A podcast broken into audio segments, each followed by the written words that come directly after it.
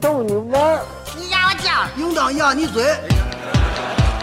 一群天津人创建的播客节目，每次跟您聊一个新鲜话题，好玩、长姿势、跨界、槽点满满，每期都给你足够惊喜。是惊吓吧？生活、旅游、科技、理财、八卦，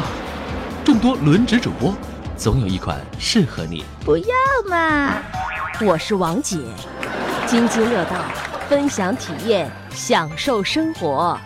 二他妈妈，你快拿大木盆来，我可赶上这波了。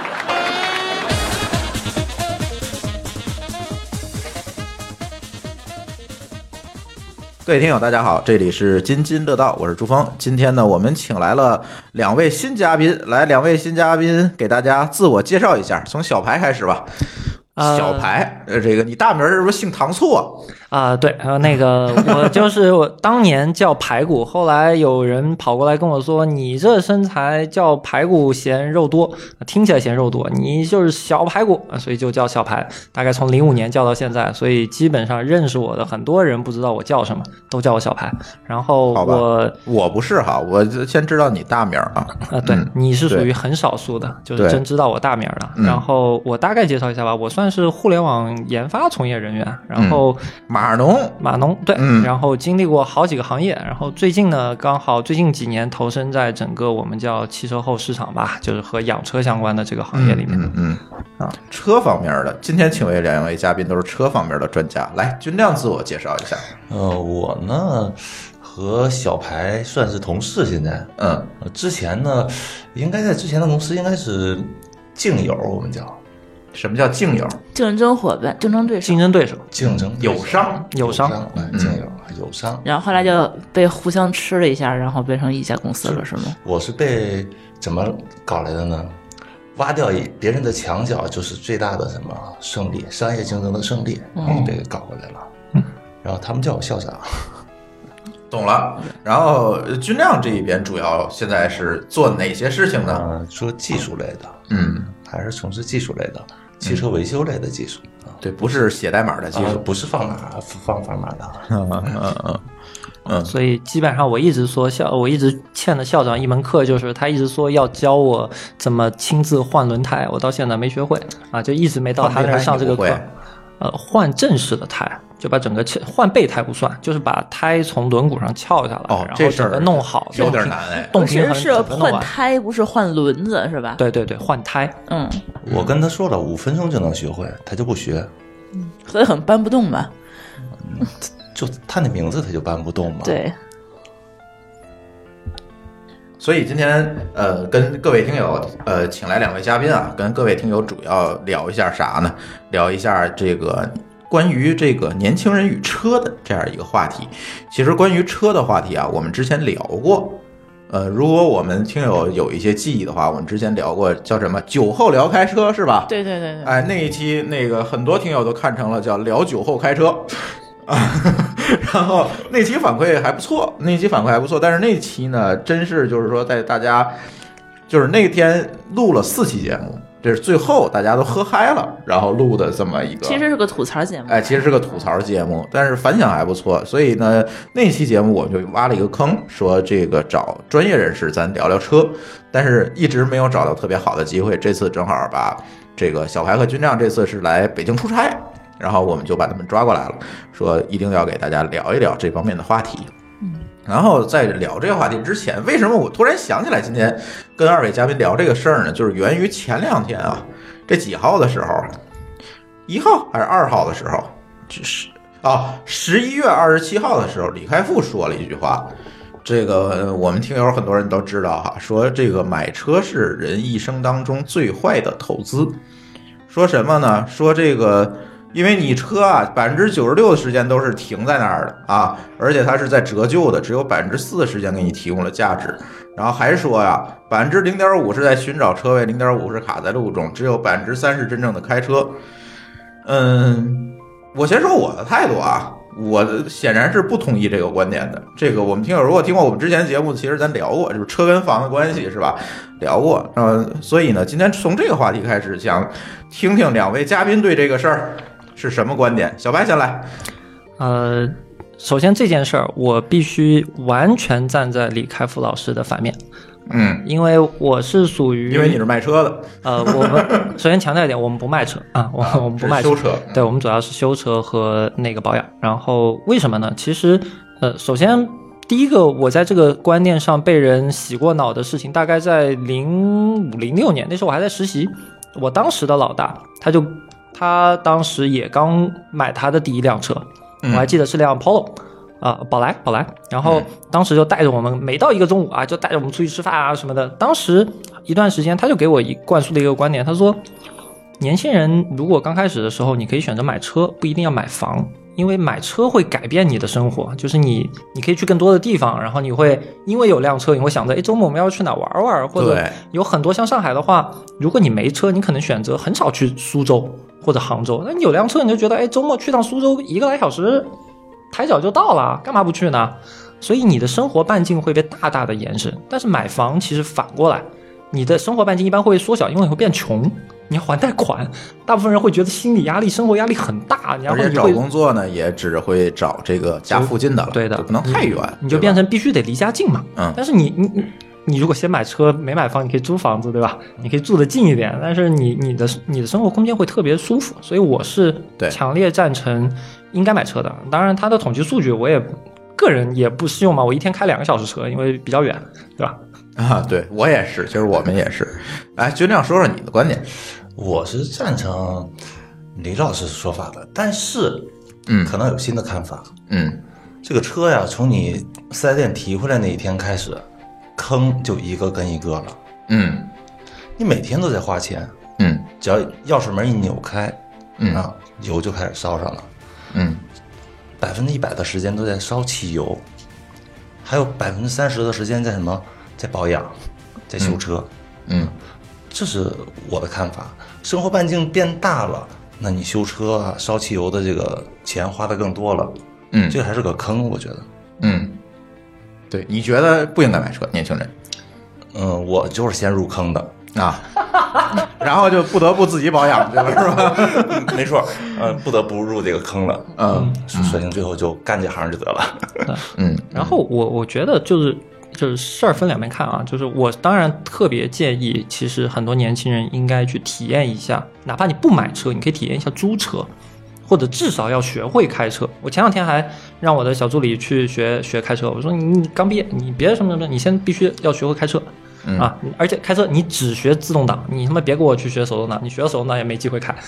啊，自动挡还好学还好学呢，对，还好学，啊还好过，不会什么啊坡起的时候，对对对你对什么对什么的，一脚离合没弄好，然后熄火了，然后就没过嗯什么的这些事儿。然后我我我那个朱峰发我那篇文章，我今天特意去看了一下，我觉得站在李老师的观点，他只是过分畅想了一下以后无人驾驶的未来。他确实是想为了推他投资的无人驾驶的 公司的，我对，觉他得只是想推无人驾驶，他那个前提要成立的话，那辆车必须得完全能自个儿开。就说白了，我我这会儿早上坐辆车去公司，他送完我以后，这辆车最好就不属于我了，自嗯动送另外一个人去干别的事儿，或者说按他说的停到别的地那儿就去是啊。滴或者滴什么嘛， 对，其实就是你这个好像不太适合中国吧？这个车，呃，这个我们先不说适合哪儿啊。如果真的有一天变成这样子，我相信绝大部分人确实可能不会去买一辆车，因为那对辆车大部分情况下就相当于共享嘛，就真正意义上的共享的对车就存在了。但是现在一切都不成熟的情况下，他抛出这个观点，我们就必须得认为他是只是有有那么一点哗众取宠，或者是要为了掺杂私货，对他就是为了推他那几家公司啊。嗯嗯嗯，对，然后。哎，忘介绍了，那今天还有舒淇跟我们一起录音。 来来来，舒淇说说你的观点。嗯，我我觉得就能够理解这个李老师的想法，因为他确实是一些一个像你说的，他可能确实想推自己的这个自自动驾驶。 一个 你是理解他的自己推销的这一项，对对 对，一个是他可能确实觉得也站在这个穷学生的这个这个那个方向去想，说你可能确实呃没有钱，这个时候觉得这个性价比不高，但是我是觉得这个钱是可以慢慢挣的，对吧？但是。呃，过了那个时间，你肯定很多东西你就感受不到，就是你最年轻的时候你应该学到的东西，我觉得这个有一些投入，有一些花销，就是应该那个时候去花。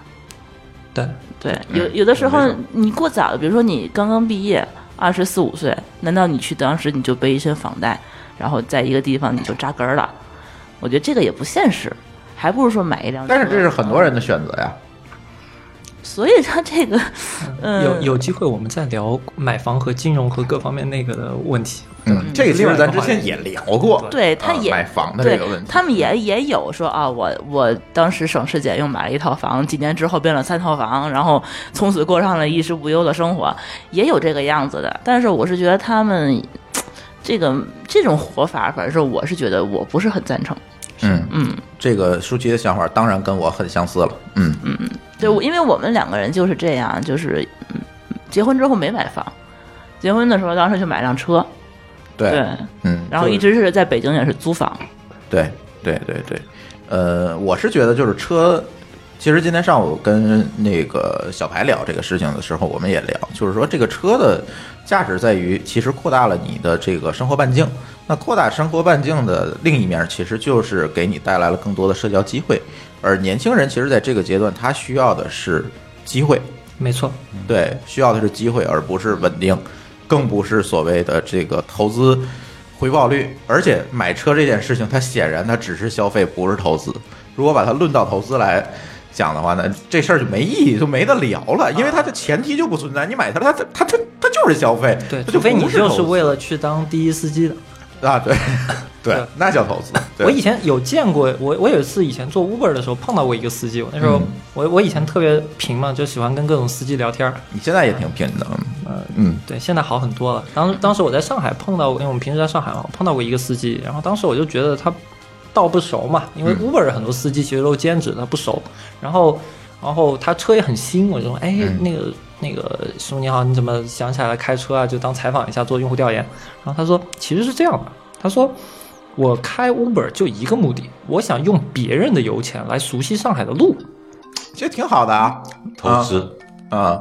对，他就说，你看，我现在开 Uber，我不在乎挣多少钱，就是我只要把本儿能赚回来，我觉得我一天到晚我在这儿，每天他的工作也不是很饱和，就属于那种下了班没什么事儿的。然后他说，我不倒是为了挣多少钱，那单我身狗。对啊。然后他的目标是什么？他就说，如果过几年我是不是可能去做专职的司机嗯，啊？那我觉得这也挺好。对而且这也是一个选择嘛，对，嗯尤其换另外一个角度的话，就像像我觉得，我回想我爹，我爹是一个特别爱开车的人，然后我觉得。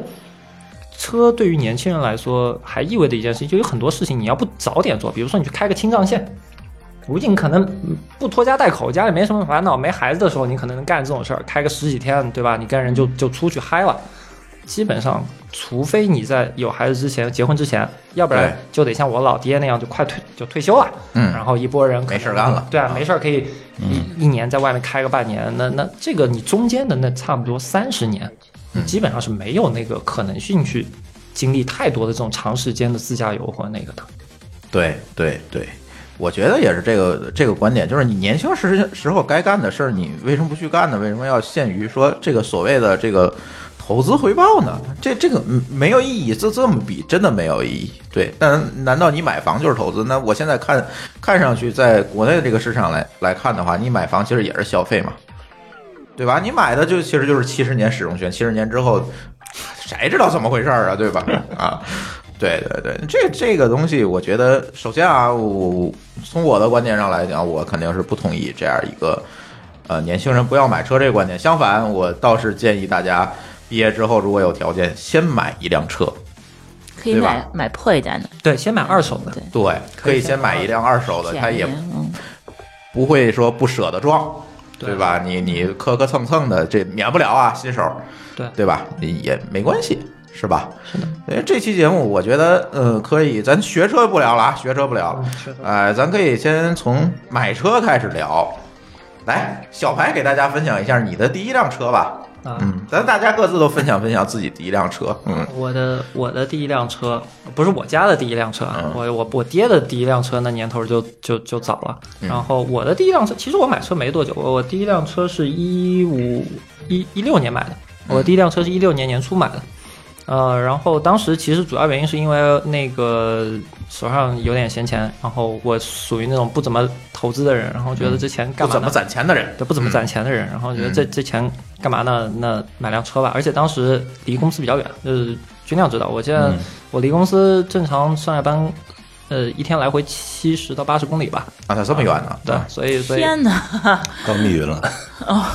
对，所以所以这个就是这还没辞职呢，对，必须必须要辆车啊、然后，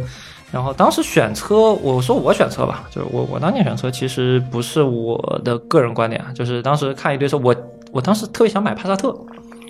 因为呃一军亮知道我们的老板特别喜欢帕萨特啊，就是一个忠实的帕萨特粉，他认为帕萨特特特别特好。挺好的呀，特别好，各种都特别好，倒没有我呃嗯特别好吧，但是我觉得可以了。就是成本和各种综合来说，其实很好。啊烧机油，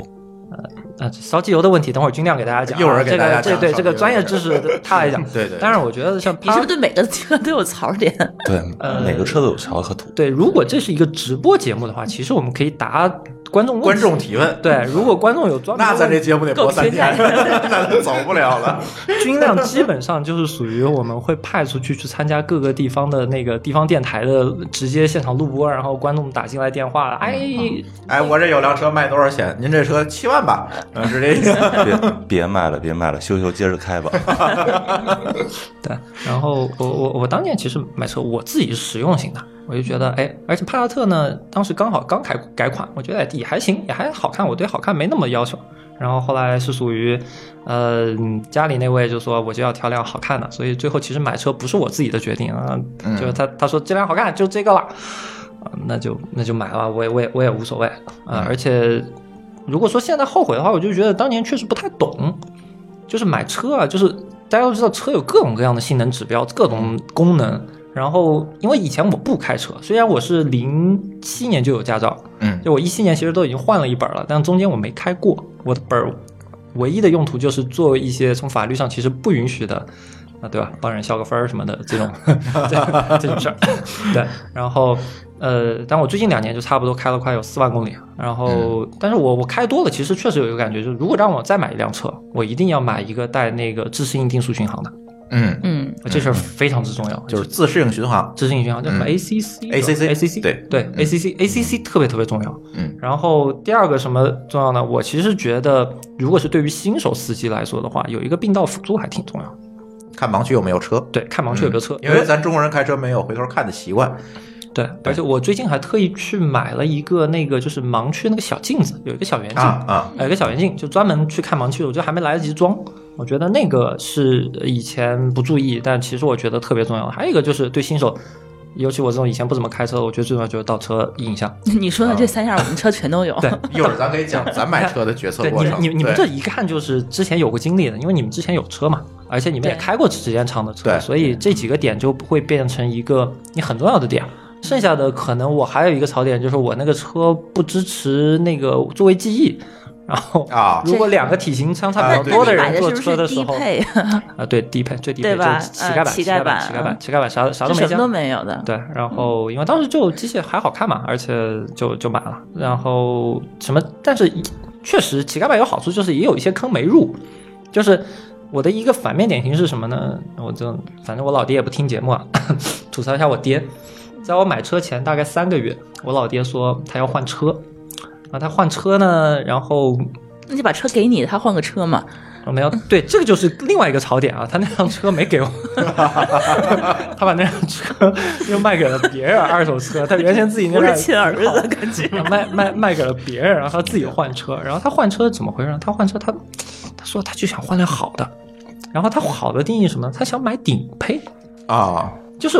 正常，其实我们不推荐人买顶配，因为顶配里面有很多的坑，就是它里面会会配送一些其实不好意思，我真们买的就是顶 配。不是，对咱是次顶配，次顶配，不是顶配对，我反啊正。反正我老爹是买了一正宗顶配，就没东西可以加了。嗯，然后其结果就是买完到后来到他已经买完到现在也两三年，我就回去经常发现，哎，老爹，你知道车你还有这个功能吗？啊，我这车还有这个功能嗯不。看说明书 吧就。是那厚说明书那么厚，真是根本就不会看。他其实作为一老司机，其实只用最正常的功能，其他高级一点的功能嗯那就没有啥通通不会意用义了这顶配然后对买买一顶配，嗯，然后当时还还还还还蛮老大不不乐意的，我当时劝他说：“你不用买顶配，你那个你再加点钱都可以升一档了。嗯那不行，我就必须要买顶配。然后嗯现在你你回去跟你爹说，你知道咱这车能飞吗？你没发现吧？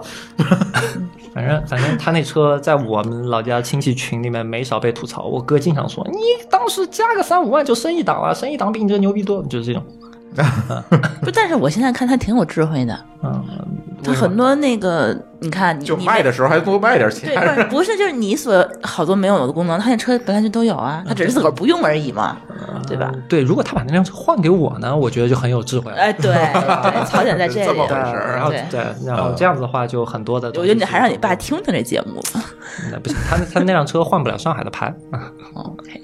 嗯 OK，反正我的车的经历基本上就是当时不太懂，但我需要，啊然后买了一辆漂嗯好亮看的，对漂亮然后好看的嗯自动挡嘛，其实我觉得没什么差别啊，因为自动就是挡买车得反而起都的、很好简单。嗯看的，最对，好。买得起的好看的，然后买了辆乞丐版，然后就开着。嗯嗯，来，军亮给大家分享分享，呃，我呢是接触汽车，就是你，买车的时候肯定还不是专家是吧？嗯，应该还不算专还家，不算，啊但是比他了解的多。肯定比他了解多，因为我是接触汽车比较早的，我十四岁就会开车，应该是至少啊，能考本儿吗？是不能飞驾呀，我飞驾好多年，然后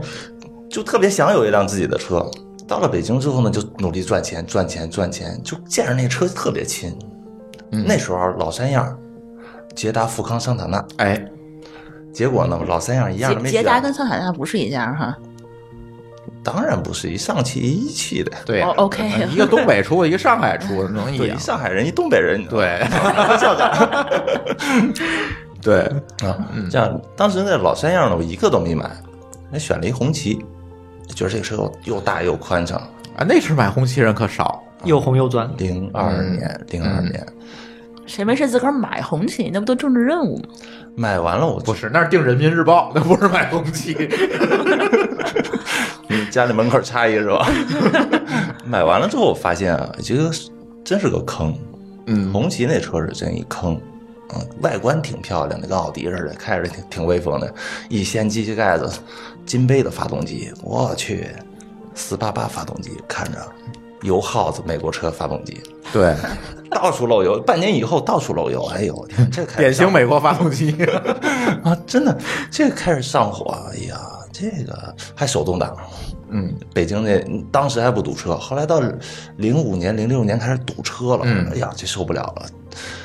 我记得有一次特别深刻的印象，就是我从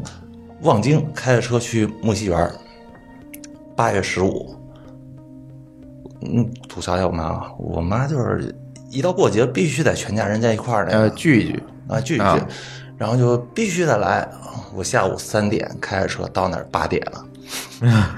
这个真很有可能望京到木樨园儿。就是北我我这下了车，这个我眼泪在眼圈儿。我说你真是我亲哎妈呀，饿死这个了，简直！ 我真是我亲妈呀！这个我是小时候是家里装电话送的吧，就为了吃顿饭，你 知道吗充话费送的四个四个多小时，将近五个小时，我就路上就就踩着离合，就是闷着就过去了。对对，它是手动挡。从那儿以后，我就想，你知道吗？我买车我一定买高配的，这个低配的不要了，你知道吗？至少一个什么自动挡，至少一自动挡。后来发现高配的，我在买第二辆车的时候，我还是想买高配的，买高配的，还是买了个低配的，但是自动挡了，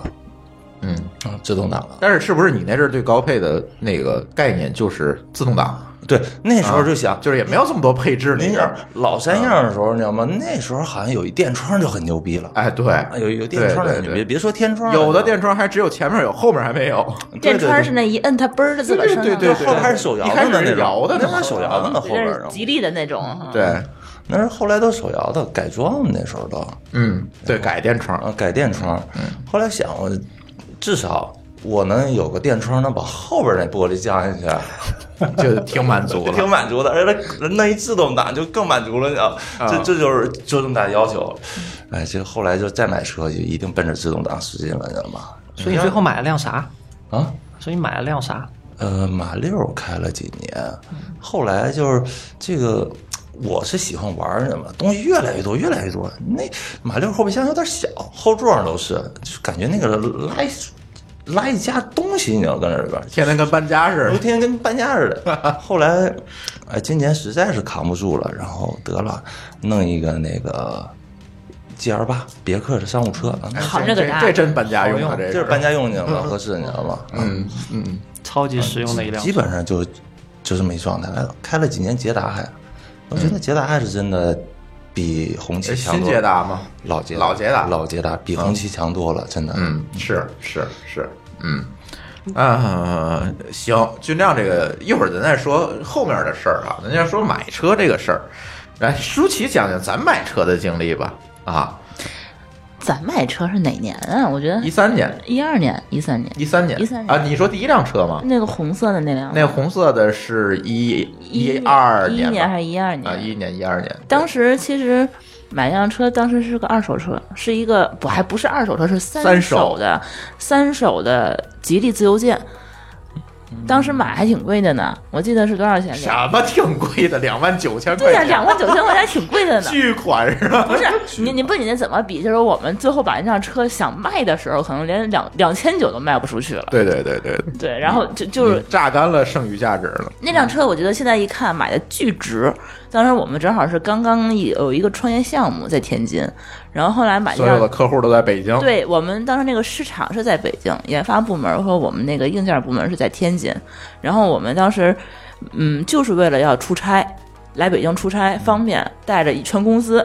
五个人，天天天津办公室加上打设备打包的人，加上设备一后备箱人打包去 一个后备箱人还是一后备箱，一后备箱路由器， 对，来来北京那个就是客户的施工来，然后当时买了这么一辆自由舰，当时那个就是哪个便宜买哪个，我真是我记得当时是咱还纠结了一下，是吧？当时是这啊，样，就是呃舒淇可能忘了这个决策过程了。嗯，这个当时是天津疯传要摇号，因为现在也摇了，现在也摇了，当时还没摇。买了合适了。对，，然后呢就决定说，咱先买一辆。不是要有摇号的那个是咱买第二辆车的时候，你记错了，不不不，第一辆车咱决策的时候就是也考虑这个问题了，但是他后来没摇，他是买对第二辆车之那后个时候就开始传，我对说那咱就赶紧买一辆，然后就让我那个朋友嘛给弄对了一辆对来，就是那辆车，对，嗯，然后呢，那辆车开的时间蛮长的，而且那辆车开里程数我估计比现在这辆车开还那我多，跟那辆车最最厉害的时候，我们俩大概每天往返一次北京天津，就是开那辆小破车，自由舰啊，自由舰那辆那辆车，我觉得坐那车里头都就是你开着空调都不带不带热的那种，然后你那个那个那个发动机，我觉得啊发动机还是挺好发的，动机但是挺那好个那批车发动机那不辆错车我觉得就除了那发动机以外，就安这一就就是一个发动机架了四个轱辘，然后就开去吧，就那种感就觉。避震特别差就是那特别差，然就后是一马扎上装四个轱辘的。就就是那种感觉，然后拉着四个人，天天的天津北京来回这么开，啊，那我觉得当时如果你们有投资人的话，他必须给你们换辆车。为什么？你们这属于高风险作业，呃做整个公司在一辆车上做。刚才我不是给你，刚才咱吃饭时不是聊了那不靠谱投资人了吗？嗯，嗯，对他也没给我们换，但为什么我们后来要换？确实是这这辆车，因为我们开高速开的特别特别久，就特别特别多。包括我们俩也天家也是天津的，周末的话，也后来到北京就是住以后，我们平时回家也是开这辆车，就因为开高速开太多了，就是刮风下雨、下大雪、下小雪，结冰不结冰的，我们都开这辆车上高速。注意啊，这辆车一没气囊，二 E，没 ABS，什么都没有，然后就在还高手动挡吧，手动挡，必须的还是手动 挡，真是手，真是开了多少万公里啊？我记得啊，老么多了，嗯嗯，开了得五六万吧，两年开了五六万，对，差不多，对嗯我他们好多人开五开五年都没开过那么多，我两比如老高开，快四万了。哎，我我有一好， 你上班儿远啊，我我有一死党家的车也是一样，也是一辆帕萨特，在嗯家三年一共开了不到两千公里。啊，那不就是老高那辆车吗？嗯。后来反正后来算了一下，我们这一年的那个里程数跟那出租车差不多。嗯因为他有时候去接我上班儿，他们家住天津那个河东，然后公司在那个呃华苑，他一般就绕那个快速路，天天绕一圈儿接我，然后再去公司那种。嗯嗯，对，还蛮能开的。然后后来呃后来换车要说嘛，要说呀，为什么要啊要换为什么车要换？怎么决就是定的、对啊？就是我们呃开高速的时候，就是下雪呀什么的，就是总看那个高速上就是一串一串的事故。然后这辆车呢，其实也出过其实不少安全事故，因为它开的太多了。朱峰好像给我讲过一个，他自啊，己我在那高次速上的时我候，下小雪儿，然后初冬嘛，就大概这个季节，然后去那个亦庄开会去，从天津，然后从亦庄那个高速口下来之后，我那个车点了一脚这个刹车，没没刹死啊，就是点了一脚刹车，然后这个车就来一个来了一个托马斯大回旋。在原地转了，哎，得有个三百七七八十度吧，啊，在高速上，对对，对，转完了车头正过来了， 这个这个我赶上过一次，啊机机场高速上边踩一脚刹车，然后三百六十度，然后对哎，正好是你的红旗吗？呃，就是那辆马自达， 好吧，一般有 ABS 其实还好，不会这么夸张。那天下完雪了，那脚刹车踩的是真急。嗯，嗯后面没有车 是吧？嗯、我转过来的时候，我看着对面来车了，但是它离你挺远的，应该。 不到五十 米。赶快踩那儿了，挺吓人的对，然后朱峰这个事儿后来给我打电话说，我都做好护头姿势了，你知道吗？ 然后哎，车没事儿，停那儿了，这是一次。然后另外还有一次，我记得印象特别深，就是你从那个天津的那个你们家门口。卫国道上快速路，啊你走了一个特别不熟的一条一个岔口上那个快速路，嗯从辅路变到主路的时候有一个坡儿，啊，那车差点翻了嘛，嗯，对，那个车好哦像车太轻了嘛，嗯，对，然后他好像就是打轮儿，也不怎么往那边打轮儿，然后车再再别过来，然后后来就发现就对，幸亏我知道往哪边打，是吧哎对，？要我可能就慌了，对、嗯，对，对，也就这么几次吧，这么几次事儿以后就会发现这个钱不钱的不重要，买一个安全性的车，换一个安全性的车，然后你在高速上开，我觉得才能放心一点儿，然后这才是我们后来才换车的那么一个动力。嗯，可以想，可以说说咱当时怎么决定的换这辆车，就是也看了好多牌子，是吧？这个车后来是你选的，其实我觉得嗯你主要就是从安全性能去选的吧。呃，是这样的，就是当时呢，呃，有几个选择哈，呃，第一个选择是刚出的那个新蒙迪欧嗯，蒙迪欧啊，啊，新蒙迪咱欧换，车的时候，你要说一下时间，是二零一五年的元旦，二零一四年的元旦。二零一五年的元旦吧，二零一四年的元旦，二零一四年的元2014年旦的元旦，对，又该年检了嘛。然后这个换这个车，然后呃，当时选的就是有一个是蒙迪欧，再有一个呢是这个呃大众系，就是因为其实舒淇是一个德粉儿，对，对。然后呢，当时我们换这个车的时候，正好赶上天津又闹着要这个日货吗？摇号，摇号，啊，呃，是要限行我以为反，日不哎是对摇号，要对要限行，对间隔，呃，日本车没有考虑，对，日本车没有考虑，因为当时闹得也挺凶的嘛，就没有考虑日本车，没有考虑过英菲尼迪。买不起，那个大奇瑞挺好的，嗯，大奇瑞嘛，那不就是，嗯，哎，当时对还考虑了一个假奇瑞，贾奇瑞是什贾么车，旭瑞是谁？啊，不是不假英菲尼迪，什么假奇假奇瑞还能假到哪儿去？ 就是那个奇瑞出的那款 SUV 叫什么？奇瑞的是因为没关注。瑞虎。瑞虎，呃呃，瑞啊虎，瑞虎对对对，当时还考虑那个，但是后来选了选呢，哎，你你想我们这个选的跨度多大？从那个瑞虎那个级别几万块钱，一直上到预算三十万，这这买车我觉得都这样啊一。开始我们是，跨度不大呀。一开始我们想奇瑞瑞奇瑞路虎把那个奇瑞扣吧扣吧，不是也叫瑞虎吗？就一开始主要是想他想开个 SUV。嗯然后就是 SUV 都比较贵嘛，然后就从最便宜的 SUV 先奇瑞先看看呗，嗯，然后就坐了坐，没试坐了选一下没选途观，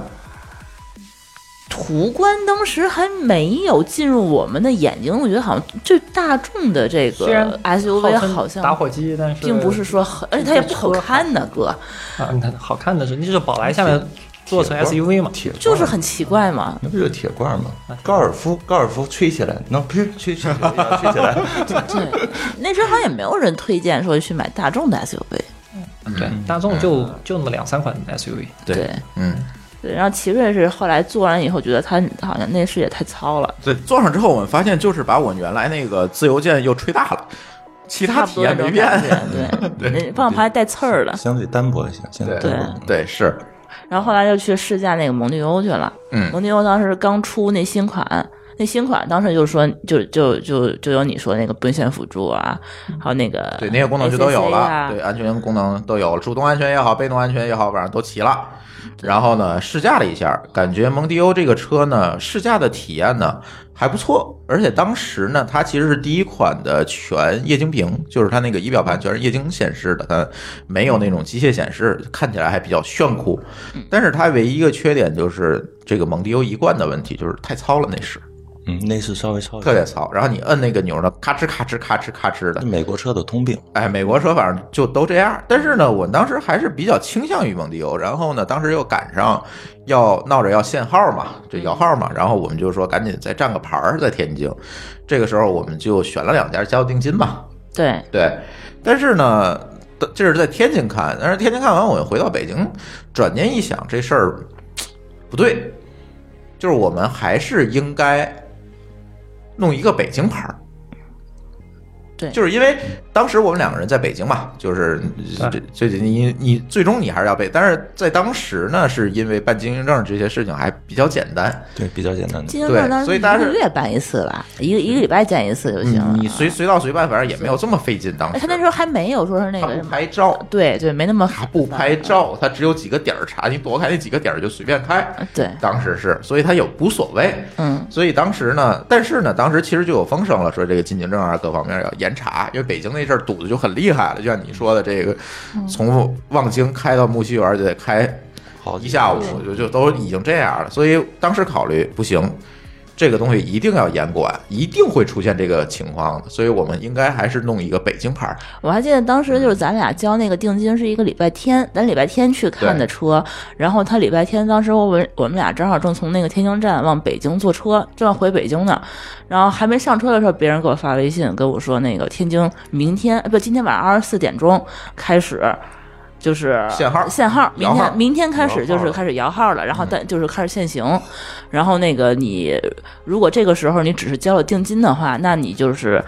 二十四点之前交定金，那你这个牌那个车牌儿还就是有可以车牌儿嗯就有车牌儿。然后我们当时还真的是交了两家定金，然后我还专门是啊， 不对，交了一家定金，嗯另外一家定金的话呢，我就让我们一朋友当时打车，他住河东，当时打车去那个空港，空港的那家，赶快去把那个车牌去去去去去交了。然后当时还排大队什么的，还、还还挺危嗯险反的。正这经过了一个风波，我们后来对虽然抢到了两个资格，后来这两个资格也废了，因为我觉得还是应该找一个北京牌照，对，然后在还是北京买车还还去认证了，当时那把那个公证还去公啊证去了，还对挺麻烦的。但那时候北京是不是已经开始摇号？呃，早就开始了呃，，已经开始摇号，但是我们会有一些途径和办法，这咱就不在节目里说了。对，嗯，这说了就是这这容易被大家钻空子，是吧？在影响这个什么，影响北京的这个对啊，增加拥堵不好，这样就就是啊不讲方就方相当于法了借，了但个肯定车有办法。对，借了一个。对，肯定是有牌子。嗯然后在这种情况下呢，我们就决定在北京再看一看。对，后来一想呢，还是你你一天到晚在北京，你没有北京车牌还是不方便嘛？嗯，然后呢，这个时候我在北京，第一还是看了新蒙迪欧，对，第二呢就是舒淇突然提出来再要看看大众，嗯，得分儿。然后我们就又看了是看，那天你跟我说，其实大众打完折，在它是在北京的价格比天津要便宜，你知道吗？北京要便宜很对多，。北京的话，对它打完折跟蒙迪欧是一个价格，对好像差一万多块钱。呃，差一万一千，哎，对，反正一万块钱吧。对，就是一万多一点。我说如果要差一万多一点的话，那我比较倾向于买德系，啊、因为那蒙迪欧实在太丑了，你知道吗？ 前面那个脸，对它是那个一张脸不特经巨看大的一张嘴，嗯这女生看起来就觉得不舒服。嗯嗯嗯嗯嗯，所以你们家的情况也是一样，最后挑了一个漂亮点儿。呃，也是从你说大众，它能你比蒙迪能再欧票好看都套娃脸儿，是反啊正比蒙迪欧而好且看嗯而且我们去那个大众试驾，试驾以后就是就是试驾在 4S 店的感觉跟我就不一样。之前我们在蒙迪欧那边去试驾的话，他就是你有车证吗？呃，不是你有你有驾照吗？有，有那你开吧，开一圈回来，你有什么感受？我们不知道，没有人问。但是那个大众的 4S 店当时就会觉得很专业，他先不让你去试驾，他说你先进坐坐坐副驾位，然后我我坐后排，先让他们自己的 4S 店的那个驾驶员，他先给你去驾驶，边开边讲，对，然后跟你讲说，先给你感受一下啊，安全带系好了，给你感感就是就是感受一下叫什么体，验一下，就这个推刹背感是 吧？对，先是先是推背感，然后又开始给你踩刹车，就是嗯飙到一定程度上给你踩那个就是点刹，嗯那叫什么 E ABS ABS 对，哎然后后来然后再给你。还有个拐弯儿什么的，给你我忘了是并线的辅助，是让你让你去看那个，然后下一步才是让你自己去试驾。我我就这一步，我觉得就是我感觉这个好感就哎有了，觉得很专业。就被服务了。哎，是，嗯就是你你感觉到他他讲的优点呀、缺点呀，对你觉得很明显。对对对对对，发现这个就是说真正能够从一个车的角度给你讲清楚嘛，对嗯，然后最后呢，其实，嗯。其实最后还是纠结了一下，因为当时既然看了大众嘛，我们就可以再往上看一看了嘛，嗯，就看了奥迪就看了宝马哦，啊，嗯，然后我们发现，哎，这个大众的高配和宝马的低配呢，差的差不不多，多，价格一样，差不多。嗯而且如果你那时候看 A 四 L 的话，应该那是奥迪，我说是宝马哎。，对，我知道。你如果顺带再去看个啊 A 四 L 的话，应该比你那个还能便宜。还能便宜啊，对，低配的话还能便宜 A4L。然后呢，但是这个事情我就在考虑，就是说你买车，毕竟你是，既然你要换这辆车嘛，你换的其实是一个安全性上的一个考量嘛。嗯。然后我更多的还是看一下这个呃主动安全这一块儿。所以呢，如果你看主动安全的这个配置方面，我觉得还是大众的一个呃次顶配，它的安全配置会比较全，因为当时 ACC 其实刚出，还很少车有，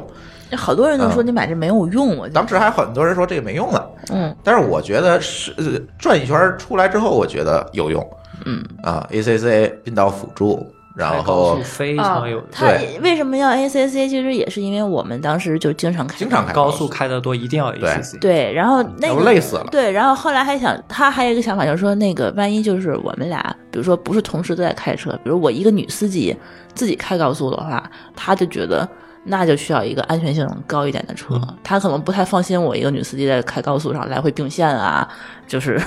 你有一个这样的话，他他感觉可能会放心一些，所以说他当时这个点名，这个必须得要，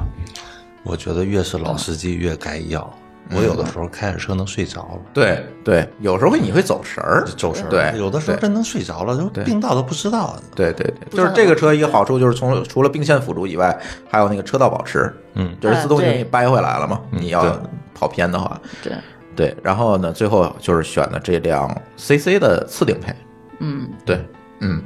而且 C C 的避震应该比蒙迪欧好很多。避震呢，因为这个就是当时 CC 和这个当时的呃速腾，哎哦迈腾迈腾迈腾之间嗯比了一下，啊，当时对，对当时其实我是想买迈腾，我喜欢迈腾腾大气，迈腾它不是它它空间大大，呀空，间大它里面也大对，，对因为你 CC 你是躺着开嘛，现在它是个轿跑儿，它那玻璃的话都是视那野不好，对它感觉特别矮。然后我那个连个水杯都放不下，那个旁边那个扶手箱相当于就是就是个摆设，嗯，而天窗不能全开，天窗对只嗯能露个缝儿，然后后排也很挤，对，对但是呢，呃，从避震的角度来看，CC 的避震呢，乘坐的舒舒适感要比这个迈腾要好一点儿，对，所以当时就选的 CC，对，但是它还不是顶配，顶配是 V 六的 V 六发动机，它是个次顶配。对，所以从我们选车这个过程讲的比较细啊。从我们这个呃选车的过程，我觉得就是因为之前有过一辆车嘛，就知道这个痛点在哪儿，所以选的时候呢，就会相对来讲有针对性。对，虽然跟当时的预算又加了二十万吧， 你想当时看的是瑞虎， 对，但是买车好像都是这样啊，一开始想买一个电动车。 就是俩轮儿的电动车，后来，哎，咱来个宝马五系吧，基本都是这样啊。 对，但是呃这辆车一直开到今天啊，感觉确实是当时想到的这个问题，基本上，哎，被我们想全了，嗯，都用上了这些功能，对，包括那个它那个还能自动泊车嘛，就摁一个钮自动这就个钻这进去个真了的是，太适合我了，我觉得这是我最爱的功能。哎还对，还有一个我特别爱的功能就是今天这这零下十度的天儿，我觉得我的命就是他给的，座椅加热， 座椅加热特别有用。嗯嗯嗯，对，所以这些功能，那其实我买完车之后的习惯就不像不像小排啊，就是我可能会把说明书从头到尾都看一遍啊我会看，我爸不看。啊，对对，所以都看一遍之后呢，你就不存在说有用不到的功能，你都会用上。我的我的做法就是理工男嘛，我会把车里面各个地方全部去摸一遍、弄一遍，每个按钮就是理论上那个系统里面每一个菜单我都要进一次，进到底，我知道里面这是出现程序过什么员嘛？嗯，对产品经理也会这么干的。嗯嗯，哎，那我问个问题，就是你这车买了次顶配嘛？你觉得里面有哪个功能你觉得是最鸡肋的？天窗儿天窗，同嗯意，我刚刚就想说，我觉得天窗这玩意儿绝对是设计出 来，而且嗯你那个天窗，非你常如果是个美全景天窗，我能理解，你觉得挺浪漫的，躺那儿你就可以干点嘛。但是啥 呀？你想干啥？ 看星星这儿不一，看星星， 看星星。这不买你看啥星星？我我我开边儿上看星星，你管得着吗？ 魏国道看星星。 对。然后，但是我们家那天窗它就开一缝儿，你说你干嘛用呢？透气我们天天开着空调就可以了，我为什么要开它呢？啊，是的，给抽烟的人准备，我们也不抽烟啊。那抽烟的话，你开那玩意儿也不管用，你开个窗户不就完了吗？往外抽一 抽，循环通风。对而且而且天窗其实在国内还有一个很不好的用法，就是我我有时候会在路上看到，他让一小孩站在那，脑脑袋出来了，何止脑袋，我见过那种半个身子在外面的，那个事儿特别吓上人。次不是有一个录像，就是小孩儿这么站出来，然后过一个限高杆儿，把脑袋给啊？对弄对下去对了嘛？嗯对，限高杆儿啊，然后或者一个刹车，小孩直接出去，我觉得很正常。这个天窗鸡肋，这个我我说一下吧，就是夏天热，冬天凉，对这是主要的。嗯对夏天那个天窗真的晒太阳晒太阳干什么？那是温室大棚。嗯，啊，冬天呢凉，它没有隔温，那个对，它是个特别凉玻璃，没有隔温不，嗯特对别凉，这是鸡肋啊。天窗是这次最失败的地方，就是但天是窗咱那好像不能选不带天窗吧？因为它的次顶配它必须有天窗啊、对，它标配对就是这嗯样的。对啊，你不能这种个性化的去选，说我不要天窗要那个，那我买个低配往上加不就完了吗？天窗是中国各种高配里面的默认项，就是对嗯高配一般都是天窗啊、电椅、电动座椅对都加会有热啊、倒啊车啊，就那几项东西。嗯嗯嗯，所以这是我们选车的一个过程哈。这个咱的过程讲完了，然后就想请专家给大家讲讲了。哎，作为我们我们的听友啊，年轻人还没买车，然后呢，你们建议他第一辆车应该是一个什么样子？咱可以从两个角度想，就是一个角度说，哎，我一开始可能会选一个二手车，哎，有的经济条件好，我一开始就选个新车，是吧？这两个角度咱都给大家聊聊吧。嗯，谁先聊？嗯，小小排先聊吧我。先小白把那我我我我我我讲你前面讲的，其实我的建议的话，如果现在，呃，我一直说嘛，就是车这玩意儿啊，刚开始你买的第一辆其实就是一大玩具，就是我我们经常举代的步一个工比具例啊我觉呢，得就是说年轻人的第一辆车，你对它其实是会有一种，呃，什么感觉？就是二十年前或者三十年前你家第一台电视机。每次看完了，恨不得要拿布盖上，然后要干干净净的，怕它热，怕它磕，怕它碰，怕它你会听到网上各种各样的说，哎，这个东西烧发动机，你要做这个操作那个操作，车不容易坏。你你你买车的时候，尤其嗯先关空调还是先熄火？就这个就能赚无数的 PV，就是你知道吗一堆稀奇古嗯怪的这些概念。这个时候其实就是你你你其实一定的恐惧感嘛，因为你不熟悉，中国人不是从小在车里面长大的，对像军亮这种十四岁开始接触车的，我觉得太少了啊太呃太少少了了，太少了绝大部分。但是呢，我们这一代人现在确实又处于一个经济条件还行的时候，大部分家里面可能爸妈都会已经有一辆车，就或者说你家里面有过车的。概率是比较高，或者你有个亲戚朋友、有个叔叔，他可能想换车，这种情况下，我最大的建议是从亲朋好友手里买一辆靠谱的二手车。这认个渠道认识人哎啊，认识的人的二手车直接转过来，这是最靠谱的，因为出过什么事儿什么的。因为二手车的坑有多少，我觉得我们今天要聊的话，今晚上就别回去了啊嗯。二手车的坑其实是非常非常多的。啊、所以我最大我我的首推啊，我一般都是推荐大家说有亲朋好友，他刚好要换车，你就趁机把二手收回来，一般又便宜又靠谱，甚至他也不太跟你计较钱的事儿，哎你先对你先开着什么的都没事儿啊。而且这个时候呢，什么牌照什么的，对于年轻人第一辆车不用太在意，因为大概率你不会真的需要太多的代步，因为如果你真年轻的话，很有可能你还在租房子，所以你一般住的也不会太远。嗯，对吧？然后你可能用它的最大用途是周末，或者什么出去玩儿，或者什么的这种，或者是说，呃，因为我我我下属几个碰巧他们都好几个安徽人，然后他们都有车，然后我就有一个观察，就是他们经常回老家，对，这开点车其实就回去了很不一样嘛。嗯就像我我在上海，我老家浙江的，其实以前我一年也就回个两回，就是觉得你坐汽车不方回去便的啊话嗯，四、个小时到五个小时，就是说长不长，说短不短，一天就过去了。嗯高铁多舒服呀！那那我们我们家没没没通高铁，我们家我们那儿我们那儿五线啊， 我们不好意思，我们那儿没高铁啊。然后但是你有辆车的话，确实很多人其嗯实回家会变得频繁很多，您就觉得没什么障碍，就嗯降低了嗯这个决策成对，本。你的决策成本非常低。然后你呢，其实对于呃，像我这个年纪，我其实有的时候觉得陪家里人少。如果早些年如果多有机会的话，回家走走，其实也挺好的。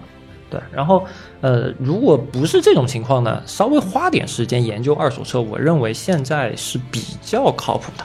没有太不靠谱。因为一方面，现在二手车平台，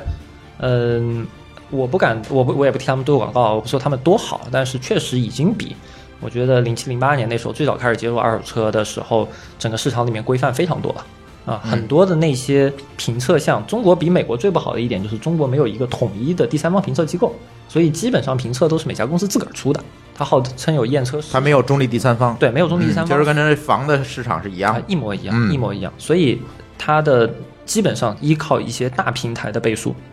但是因为以前我我深度参与过二手车这个市场很多年的那个那个经营和调研嘛，所以我们还是比较清楚，就是坑是很多，但是现在好不少。而且我以前我有一个同事，现在也是我同事，很好的一个一个一个朋友，他特别经典，他们家最早的三辆车全是二手车，全是二手车。但他最牛逼的是，每一辆二手车最后都很好在卖掉的时候还都赚钱了。就买一辆车开一年卖掉，哎，发现至少没赔，就至少没赔，然后卖掉，然后每一次都基于他当时对生活的一些变化，就比如说他中间有一次换了那个途安，就是上海那个出车友那个比较大的那、嗯那种车，啊嗯他当时也就是因为他家有小孩了，他发现啊途安这辆车对其实运东西那就必须得有一个，对而且途安超级省油，但因为她老公当时一天开一百公里，比我开的多，然后途安又很省油，然后他就换，然后中间就是每一次。呃，决策成本很低，因为二手车嘛，就是大家都知道，新车最大的坑是新车开出来基本上就打八折，嗯就开出来打八折，就是 就是新车和二手车，只要你变成二手，基本上八折起。所以新车的第一年是减值最厉害的，嗯，对，然后但是二手车它大部分已经过了减值最厉害的时间段，也所以会出现我刚刚讲的，如果你运作的好，还保不齐你你基本上就相当于开了一年白开，你可能就出了个油钱和保险，你就开一年车，嗯，对吧？啊然后花一点时间去淘，甚至是说你去体验，有机会体验一下不同车。当然，体验不同车更大一个好方便的办法是租车，啊哎就是如果你有机会跟几个朋友周末经常。呃，兴趣相投，大家就租辆车去哪儿开开。其实我觉得那个也是一个很好的办法，因为现在租车其实也比以前方便很多。就是通过租车先熟悉你喜欢什么车，因为不一定的。就同样小姑娘，前几周就我刚刚不是讲说，我让我们那一个小姑娘去学车，我们就强烈推荐她学自动挡，因为我知道她不喜欢开车，她只是想考个证。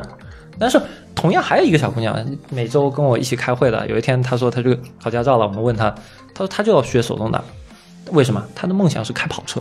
那厉害啊他说我就是喜欢开车，我就是要去赛道里面开，所以我必须学手动挡。那但是他这些经验其实是可以在平时先去做一些尝试的，因为大家都知道，其实很多时候你假想出来的需求不一定是你的需求，对，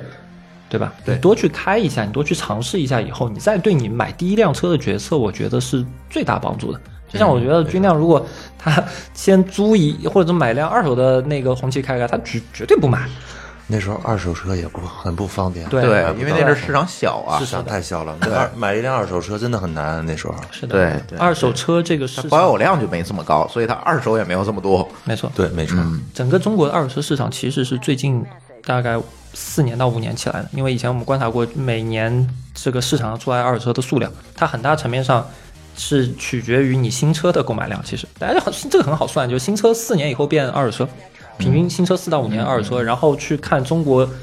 往前推多少年新车的销售量，然后你倒推的话，就大概知道每年出来多少二手车。明白？嗯嗯嗯所以我，我我觉得我就聊聊二手车吧，二手车刚好接触的比较多。嗯，尽量给大家聊聊，如果年轻人想买新车，你给一些什么样的建议？呃，买新车呢，我这边的建议呢，第一是实用性，嗯就是你要看你自己想要干什么。嗯啊比如说你就是每天上班下班开一下，那好，买一个小排量，然后呢日系我觉得挺好的嗯日，系挺好的，小排量又省油，省油然后呢还轻嗯嗯不容易坏。哎，对啊，日系特别不容易如换。果你不怎要么是修年轻人呢，比较喜欢野的这种，嗯，那你就可能小钢炮，呃小钢小钢钢炮炮是不行啥了那个就像等会儿姐，怎么说呢？你要年轻人喜欢野的一点的呢，我就建议你买国产的 SUV，嗯啊先野两瑞虎啊，瑞虎、奇瑞、路虎，啊， 对对对对对，好好好好好啊好，啊或者是您，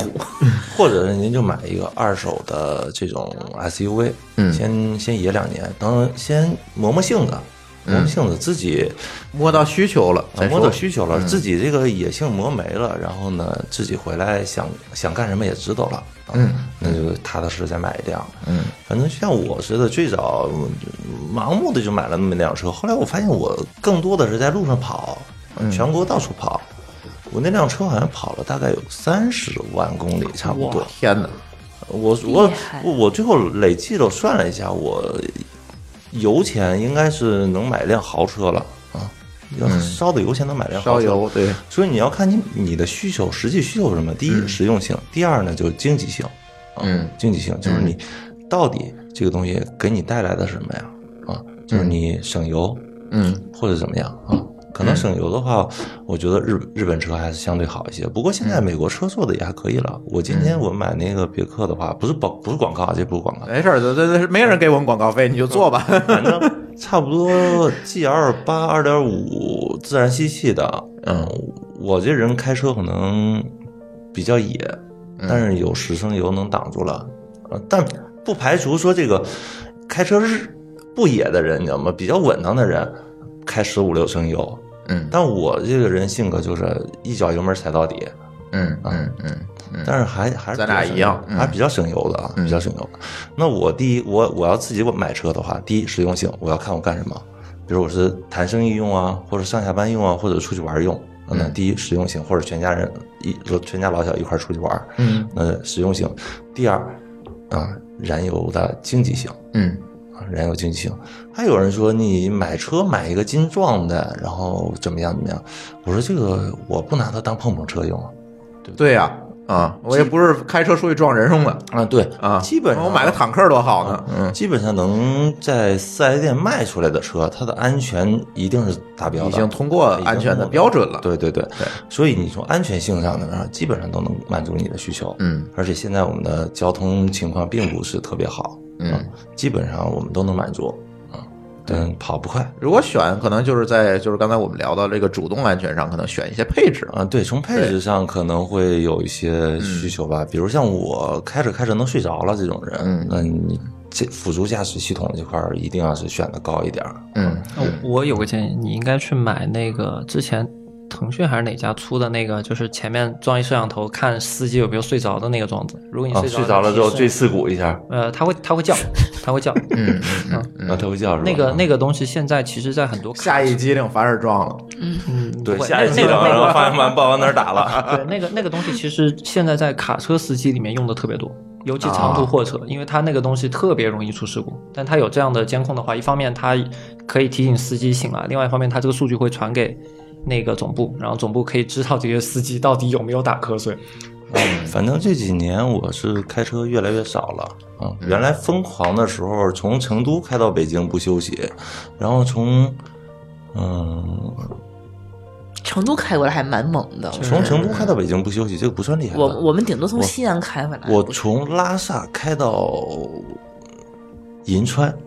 啊不睡觉，啊，天哪，嗯，这这是开车比较自己一野个的时人候，自己一个人，嗯。没那个，我补充一下，军亮是属于一个经常干这种把自己体力逼到极限，甚极至限带着人运动是吧带着人把一起体力逼到极限的事。这个事儿如果大家有兴趣，可以让他单独聊，他他这方面特别啊反擅正长在。在公司我就是一精神病，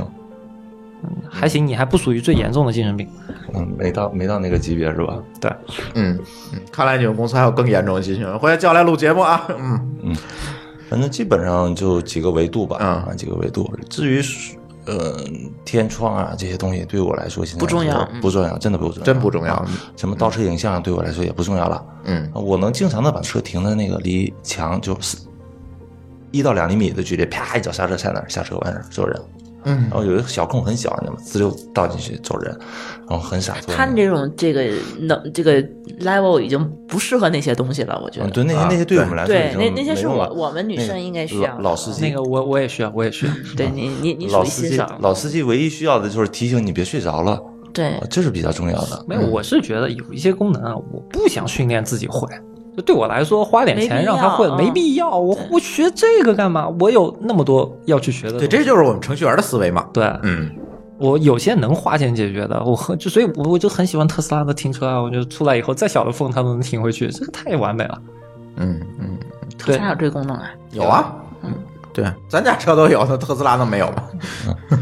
这个嗯其实别的的话，我还是说建议大家去考虑实用性和燃油性吧。然后后边的话，可能给大家推荐几个品牌吗？反正咱都没收广告费，是吧？嗯那个我记得咱们买车的时候，就是还针对这个日系车跟德系车哪个结实哪个不结实，我记得还打过好几架。嗯，和别人嗯，嗯有嗯有这个说法吗？就是日系车它就是撞完以后就都那样了， 然后德德系车哎没事儿破一皮儿，嗯，这个我说说句良心话，啊的确，人家日本车为了节油性，然后这个做的皮儿薄了这点儿，点皮儿薄了一点儿，嗯但是你是有在哈安全的速度下，你那么撞，哎，就比如说你要六十撞，基本上都差不多。嗯你要到八十以上，你知道吗？九十一百的时候撞，你知道吗？弄个坦克也就那么回事儿了，你知道吗？嗯墙塌了，坦克也废了，嗯也是一样，没什么区别。所以呢，像日系车啊，日系车先推推荐个品牌，可能省油一点的啊，日产的日嗯产车比较省油。那你要真野一点的话，你像出去玩儿，那你像丰田，丰田的 SUV 还是不错的，大排量做的不错。嗯，像你像轿车运动型好一点儿，日本车像马自达做的还是不错的，嗯啊，像英菲尼迪做的也不错，嗯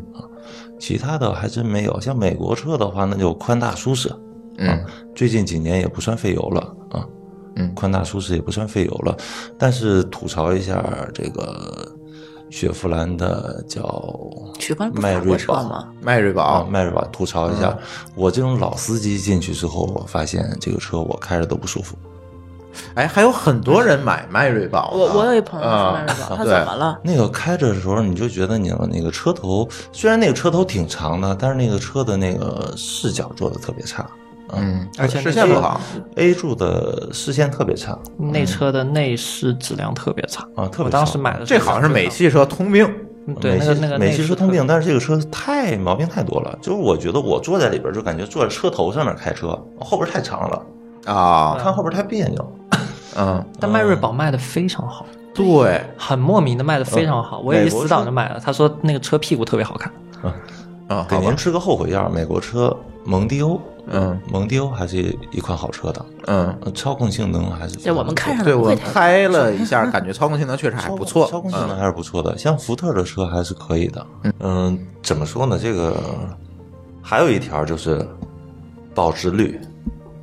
保值率就是你这个车子买回来之后，你再就是卖你至少你最最起码你还得卖个二手嘛啊，，这个对吧保值率，我觉得当时嗯咱们也也也考虑了，就是大众保值率率比啊较高嘛，对对，没错。嗯那德系车这个保值率的确的确是高，嗯呃，别买奔驰，啊奔驰不行，别买哎，对奔驰，这个奔驰这个，刚才咱这个话题没说完啊，烧机油，啊，对，烧机油，烧机油，嗯、你那个二点零 T 的发动机，对，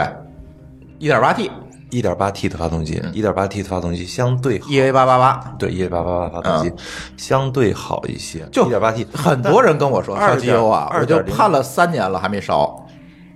什么叫烧机油？就是它就是用着用着机油就少了会嘛，变少，啊我跟您说，最经典的时候，奥迪 4S 店免费补机油，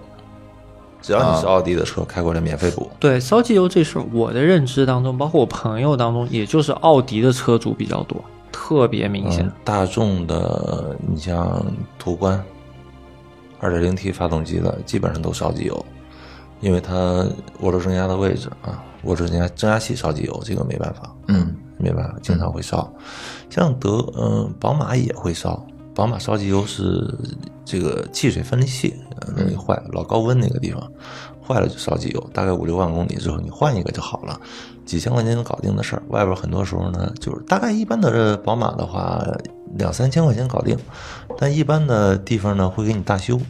一大修呢可能就要收你个几万块，嗯其实就是就换一小零部件儿几几千块钱就搞定了。嗯就是汽车后市场里边的水啊，挺深的。嗯，奔驰也在烧，但是奔驰有一个很牛逼的地方，就是你发现了2.0的奔驰要比2.0的奥迪多加两到三升机油没有？啊，这个我没注意，你那车五升油就够了，嗯对不对？嗯你要换成奔驰的话，可能就在七到八升油。嗯我我坐证那个一点六 T 加了六点五到七升，对，我说2.0的那差不多七到八升油，嗯，它油底壳大，你知道，烧一点你也看不出来。哦，这原因吐槽吐槽吐槽，啊啊啊！对，所以这个烧机油这事儿，我那还好是吧？一点八的还好就，一点八 T 的我家还真没遇到过一点烧八机 T 油。的相嗯对来说好很多，那二点零的话烧机油，它是因为什么设计缺陷？按你说法就呃是，设计缺陷，嗯烧机油都是设计缺陷烧机油，嗯嗯，如果要是真的不是设计缺陷烧机油的话，那我估计这就是呃国产车能干得出来的事儿了， 对，嗯嗯，懂了，就是加工，嗯加工不够精密啊，会出现这种情况。嗯嗯嗯。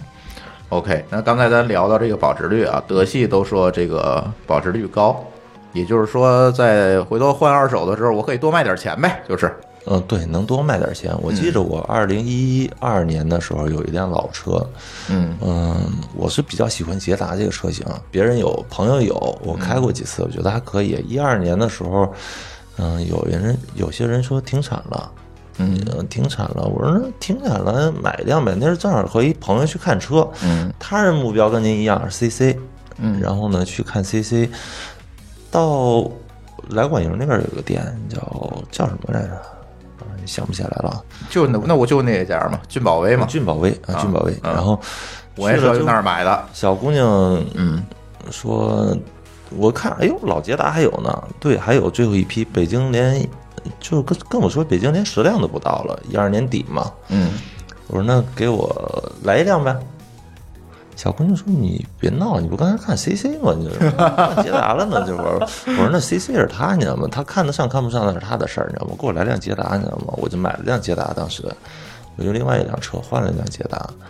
后来我今年把它卖了，我说换那 G L 八时候就就把它卖了。嗯卖的时候，我买的时候那个裸车是六万六万八，反正折七折七折八的折完了之后六万五。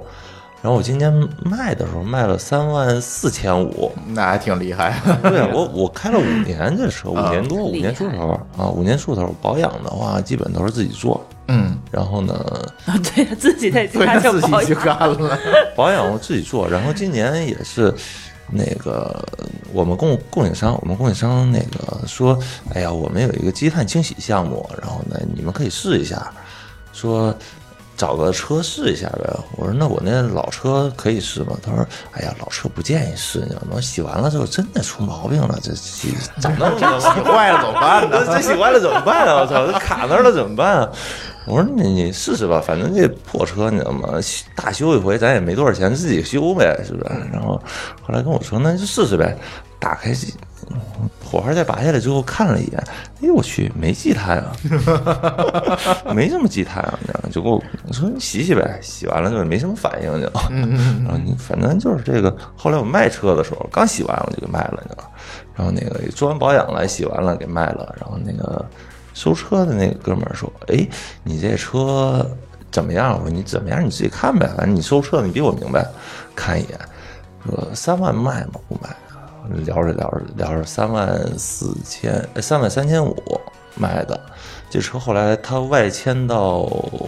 乌哎，嗯、锡林浩特去了。嗯啊，锡林浩特去了，然后估计他能卖到三万八到四万。嗯说这个车还是比较保值保值的，大众车还比较保值啊。嗯嗯， 它这保值跟什么因素有关系？就牌子，嗯，大家认可。啊牌子，然后市市场保有量，市场保有量，你别安接受度，对对，你别买那个稀奇古怪的车。嗯，我原来我有一朋友说，你你看我的车，奇瑞的，然后全国限量版不到一百辆。那那个车特别不好，就是那种你想修的话，可能都不好修。对，我们有一个朋友买一个奇瑞瑞奇，嗯，然后还没等卖就停产了这车，对对，我说嗯你这个保养的时候，你买几率都是费劲的。对，后来对哥们儿的确买几率都费劲。你说这种车到二手车市场谁敢要？嗯没有人敢买没人敢要，你知道嗯吗？所以车这都不好嗯保值率低。大众保值是因为它车哎多嗯真的多。还有就是一点，大众做的最好的就是配件便宜。配件通用性，配件通用性。对，你从马肯啊嗯，到那个我们说那个叫斯柯达的昊锐，嗯，发动机的嗯一样的，对，都是一样的，从五十几万、六十几万、七十几万的到二十几万的都一样的，配件通用性强。嗯发动机最多就是参数不一样，调教不一样，对啊，那个钢筒大一点、小一点，而且能它破那个缸每辆嗯车的使用的习惯，我觉得都是一样的。你嗯给我再来一辆那个就是大众的车，我我还是上来就会开。啊，就是按钮开关那些位置对呗，所有都每是每一辆大众都一样，的。对，嗯这就是它通用性的表现了，嗯就是它连内饰的通用性都很很强。对，嗯，对所以这个它保值的比较好，比较高。嗯嗯。嗯，真的稀奇古怪的，那保值率非常低。嗯，嗯，那给我们这个手头不富裕的听友们推荐推荐推荐几款国产车吧。啊，国产这是个大坑是吧？ 嗯这个坑挺大的，怎么说呢？你买国产车呢，你就要有个心理准备啊，就是你前面是少花点钱，你后边的话，你可能就要陆陆续续的变成油钱啊。一百公里你耗十个油，人家耗六个油，一百公里四升油四八三十二块钱，一百公里差三十块钱不，。国产车能省油吗？国产车如果我我印象当中，啊像这这是馊主意啊！我国产车我印象中只有一辆车，五菱宏光。那面包车，但真别开玩笑，五菱宏光是神车，就在汽车行业里面都叫神车。日日产日本的发动机，嗯，你还是五菱宏光日所籍以它是日系是吗？ 它日系是有日本血统的，你知道吗？这东西，所以你不能 怎么样。那不是天津大发吗？那个五菱宏光用的还是铃木的发动机嘛？而且还是还是日系啊，还是日系。嗯它怎么说呢？你看，国产的车这个发动机还是是国国产车慎入吧，我觉得还是慎入吧。 啊，就是给大家的选择还是以合资车、进口车为主是以吧？嗯合资车、进口车为主。你要真是想、新手，钱又不富裕，嗯那我建议您还买个日系的二手车或者韩系的二手车都行。韩系嗯的二手车我觉得也还算可以。我们说北京最经典的伊兰特，伊兰特，伊兰特嗯对啊，伊兰特还是比较经典的一款车型。嗯，那像日系车里边的话，卡罗拉呀，然后这个呃尼桑的轩逸啊几款车都还算还算经典啊，还算经典。然后呢，本身保值率也还可以，因为市场占有量比较大。嗯然后呢，第二呢是故障率低，嗯再就是省油。呃，我记得原来我有有一朋友开小骐达，他一百公里就四升油，他老气我，你说我这一百公里就四升油，你那八升油，一百公里我跑两百，你才跑一百。后来我就想想，我说你那个铁皮薄，嗯我又不装它，铁皮薄就薄呗。 的确想想也是啊，的确对人家还是有有道理的。啊不过据说现在好多人在买那个天籁，说天籁也很省油，嗯，还有日本车的混动，但混动比较贵啊，很多人的混动车比较贵买就比较贵，比较贵，但是对从燃油经济性来说还是比较划算混的。动有一个好处就是在天津的话可以不摇号，啊，这个厉害了，对，嗯北京不行啊，北京必须全插电才行啊。嗯嗯，电车请去听前面那一集啊。对对，听加量那期就行了。嗯，还是真是买一点儿这样日本的二手车什么的，还是比较好的混动好像比较贵哈，混动贵，嗯，比一般车要嗯，贵。国国产的坑我是不建议买了，混动的太贵了，混动的现在对对，就太国贵了内国内的混动做的有点变态，真的有点是是是是，混动有什么好？除了天津嗯就省油，天津不行，嗯那你那你就烧电不就完了？嗯，烧电你没地儿充怎么办？没有混动，混动还分很多种，就是混动还分对，它有的插电式的、插不电插式电的的。不它插的功电率的，到底池是怎能么插样电池？插电的指的是你可以充电哦，吓死我啊，了！充电。然后也可以烧油。那有的是不插电的，就是没有充电口，你那个的没有充电口那个发动机的动力带嗯着它哦给充给电充，对电是的吧？，对哦，各种各样，包括那个刹车都会回收充电，那个还是比较好的，嗯那个比较好。混动确实省油，那省不少呢。对，那个尤其你有很多那种我们上下坡的地儿。我们我们伟大的总理当时去日本的时候看，哎，你们为什么不发展电动汽车？你们还在研究混动。然后日本人就说，哎呀，我们的一箱油能跑一千六百公里。然后我们的总理说，哦，你们一箱油能跑一千六百公里，是真的吗？是真的。哦，讲到那个二手车，我刚插我插播一个一个一个事情，广就是告说不是广告，就是二一说插播就是广告。没有没有没有一个一个一个一个一个认知啊，就是呃，中国的二手车市场是这样子的，中国二手车市场其实是从一线城市往二线城市往三线城市阶梯性的卖的，就像刚才那个校长讲的，就说。可能北京的一辆车最终会卖到新疆去，或者卖到，对没尤其错像上线上海，上海有一个很专有的名词，外地都没有，叫下线车。什么叫下线车？就是出租车开完四年，啊，它会有一个专门的渠道把它卖掉。为什么上海的北京车售叫迎转飞嘛？啊？对北它南叫上海迎转叫飞对上海叫对啊下线车，就这个词以前我不做那个行业我都不知道。嗯，然后这东西为什么卖得好，就是因为核心点就是说，因为这些一线城市的路况好，油的品质也相对比较好，啊，所以它开完几年以后的这辆车的综合状况会比其他另外一个城市同样里程数的东西的要好。你可以想想说，如果它在一些路况很差的石子儿路上开上三年，哪怕你轮胎什么都换了，那它其实里面的整体的状况就是不会有有大城市的好。嗯，对，所以你买的时候大概注意一下，因为肯定不是听众都在上海、北京嘛。你如果你在在在在东北或者别的地方的话，你可以关心一下这辆车的车源是从哪儿来的，最啊后的影响会比较大。那怎么啊的确看呢？呃，那就你你可以问看看不了，得问对或者看那个车的本身的那个登记的记录，能就能看之前能看到呃，有登记那本儿上会写啊嗯啊那个我们结婚是红本儿，车上牌是绿本儿，绿本儿，绿本儿就能看到啊 啊，绿对本，儿绿本上都有记录，每有次记那录一次啊有你像我买那三手车，那前面就有两次记录，你能啊看出来车牌号是吧？嗯，呃，之前的车牌号全车部牌都号应该都所有，有包的括信息对你是都能包括看的车主姓名你都能看见，啊对，嗯，都能看见。然后这个，嗯，的确，北京的二手车流入外地市场的话，价格是比外地市场的二手车要高的。是的，嗯中肯国定要整个中国的二手车市场是全国流动的。嗯，是全国流嗯动，尤其豪车啊，豪车有机会我们再讲，豪车是纯全国流动，就本地根本销不掉。嗯嗯嗯嗯，OK，嗯嗯，然后下一个问题啊，买车这个事儿咱说完了，然后呢，下一个问题要请教二位嘉宾，我如果把这车买到手了，我第一件要做的事儿是什么？揭膜嗨，你这机模爱好者，哎上牌儿啊，上牌上牌儿呢肯定得上小啊，保险啊，上牌一般出门前就帮你上好，对，就你开出卖给 4S 店之前，咱那是特例，咱那是特例，那那他们都好多挂临时牌儿的，那个都是啥？不过买牌儿没记到，我觉得我觉得舒淇说的买保险倒是买保险可以聊聊倒是啊啊，买保险可以聊聊。啊啊啊